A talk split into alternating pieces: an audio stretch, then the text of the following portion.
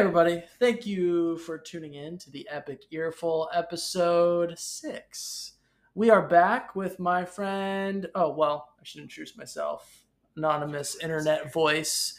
This is Scooter, not an anonymous internet voice.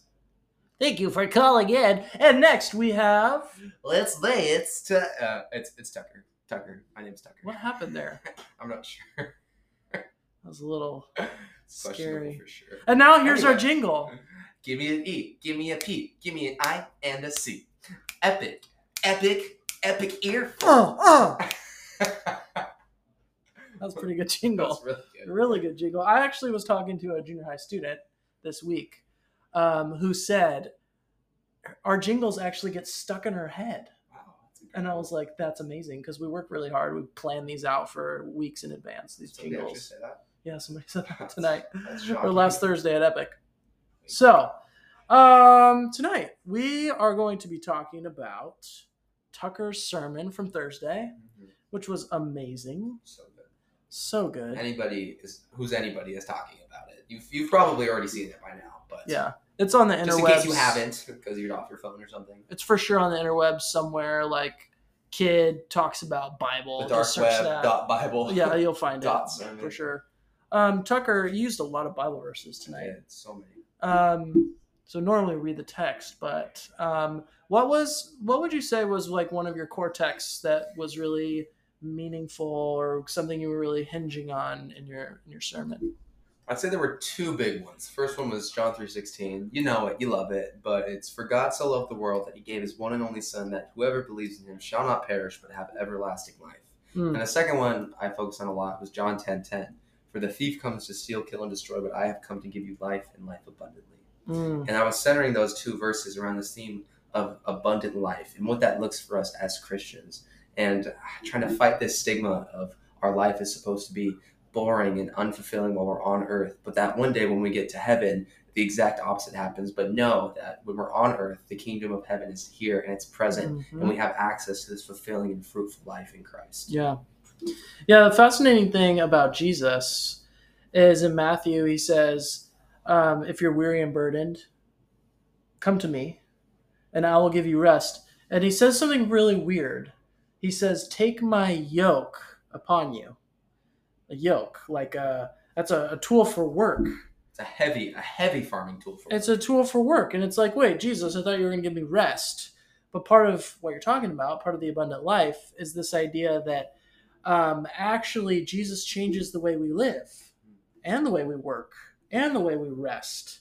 And so Jesus is revolutionizing, like you said, we totally have some some of us Christians, and I've gone through this, a phase like this in my life where I just thought like, okay, I just need to power through this life, and then I'll get to heaven, and things will be jolly good. jolly good show. But really, but really, what Tucker was talking about tonight that was so so good is that we can actually experience heaven here and now. Mhm.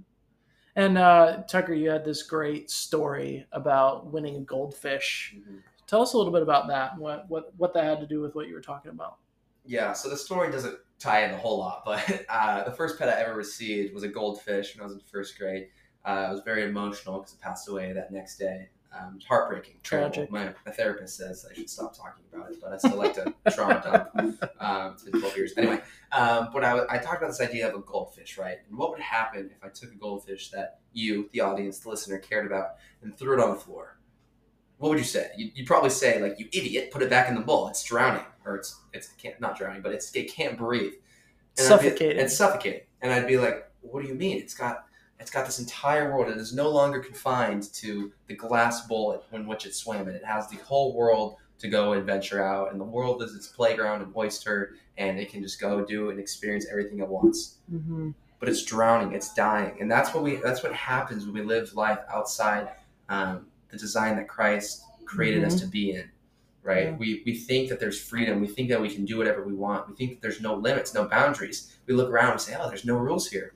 But we're dying. Our soul is dying, and Mhm. sometimes we don't even realize that we're choking on air until it's too late. Yeah, choking on air. Get that tattooed. Mm. Yeah, and it's and I mean when we're talking about the abundant life, right? It's this it's this misconception that, like you said, that Christianity can be uh, controlling or it's like God's this cosmic killjoy, like Mhm. he hates everything that's fun. But really, the opposite is true, right? We have our our priorities and our our ideas of what good is is really backwards and upside down, right? And thinking that money or success or popularity or the girlfriend or the boyfriend will make us happy, and those things are all so shallow. And you talked about that too. That's so good, so good. Um, Tucker, one thing that I wanted to share too, and with with our listeners is Tucker is my dear friend, Aw. and I love him so much. He's, hug- been he's hugging me. You Yeah. can't you can't see it, but he's hugging. me. I just gave him a gent- really gentle good. squeeze on his arm. You should have seen him light up, tears of joy as we speak. Um, Tucker and I have been friends for quite a few years, six years At now. least. We've been hanging It's a out. lot of years. Um, and this last Thursday was Tucker's last night at Epic. Tear. So sad. I'm, I'm, you can't see it again, but I'm, I'm crying. There's Yeah. tears on the floor Yeah. everywhere. It's, it's, Wow, it's, it's, it's that's It's Tucker. Wow, he's crying. Wow, cry baby. um, and one thing that um, I love Tucker so much, and he's been such a big part of Epic, and he's totally shaped me and helped me to become a better follower of Jesus. And so, Tucker, I just wanted to see maybe did you have some parting words for our junior high students? Um, something that a word of encouragement. I kind of putting you on the spot here, Yes, but yeah. something, something that maybe you learned at Epic when you were in junior high, or something, maybe something even high school, like lessons that you learned. Mm. Um, because you've sat in their chairs, you've been where they've been, and I mean, you're an incredible man of God. And so, what what wisdom could you share with our listeners as as you leave us and go to Baylor? This is so stressful. Usually I have like months to plan these things on the spot. Um, yeah, no, for Do sure. you want do you want to sit on it? I Yeah. could I could kill some more time. Yeah, wait like five. No, I'm kidding. Uh, no, I got it. Knock knock. Who's there? I mop. You did the same one two weeks ago. I'm not answering it. did I do it on the podcast? You did it on the podcast. I did? Yes. It's embarrassing. Oh, this is awkward. jokes. That's This is so awkward. canceled. That's Anyway. like the story of my life, though, is recycled You do jokes. some others think that you eat your poo. I haven't quite tried that story, yet, but I do have a bidet, Interesting. and that changed my life. I'll just go ahead now. Do we, we don't want to talk about bidets? No. Okay. Just go. Um, A bidet. Oh, go ahead, Tucker. So uh, hold on to your hats because you're about to get parting wisdom. So much probably wisdom.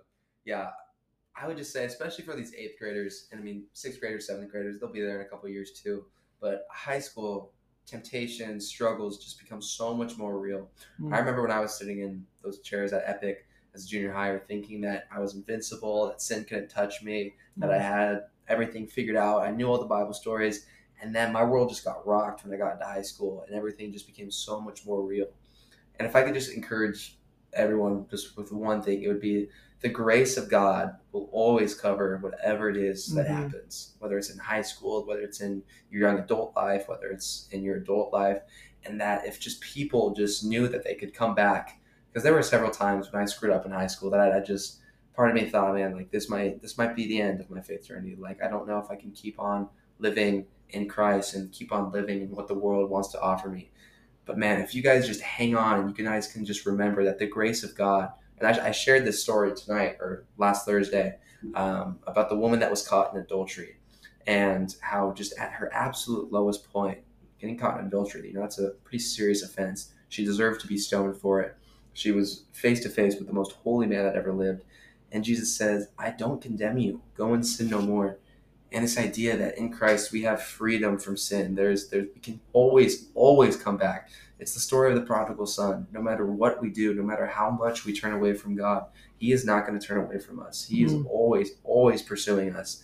And so if you ever think that you have outsinned the grace of the cross, if you ever think that you have strayed too far away from Christ, that it would just be impossible to turn back around, you're no longer motivated, you don't think he could love you anymore because of what you did, that you could That's not be further from the truth. You could not be more dead wrong. Yeah. You cannot possibly, possibly outsin the grace of the cross and what Jesus did on that cross 2,000 years ago for your sin. Mm. And that God is always, always going to be here. You're always going to have this community here at Seaside. You're always going to have leaders that will continue to pour into you. I mean, that was something that Scott was for me, regardless of what was happening to me in high school. I knew that Scott was there to meet me every Saturday for D group. Every th- every Wednesday at the break, I had people who were going to meet me where I was at. I had leaders who were going to model Christ's love for me, and that hmm. there's always a place for you that you can always come back to. That's so good. That's perfect. Perfect parting wisdom. Hmm. And I thought of another joke. Oh, please do. That's all I want to hear. This is a pretty smooth transition. Hmm. Um, but since you mentioned a fish, I have a great fish joke. Oh, please tell me. So two fish are in a tank, and one fish looks to the other fish, and he says, "Do you know how to drive this thing?" ah, it's a military tank. Yeah, it's military tank, two fish. Good. yeah. So Yeah. kids, you can write that home.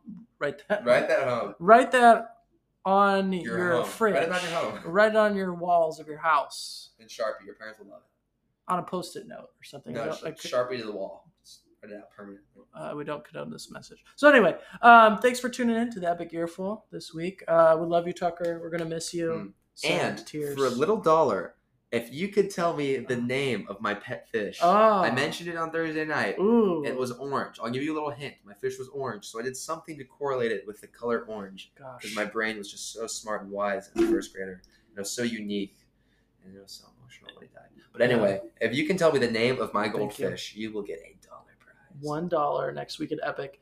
And um, let me just say, the orange fish. The name is a stretch as Mm, far it as orange stretch, goes. for sure. The orange might not help you. it's not gonna help you at all. all. Um, thank you for the reminder of the game. Yeah, gotta get your candy, kiddos. Uh, but thank you so much for tuning in. Um, we love you, and we'll post another episode next week. Yeet, yeet. Blessings.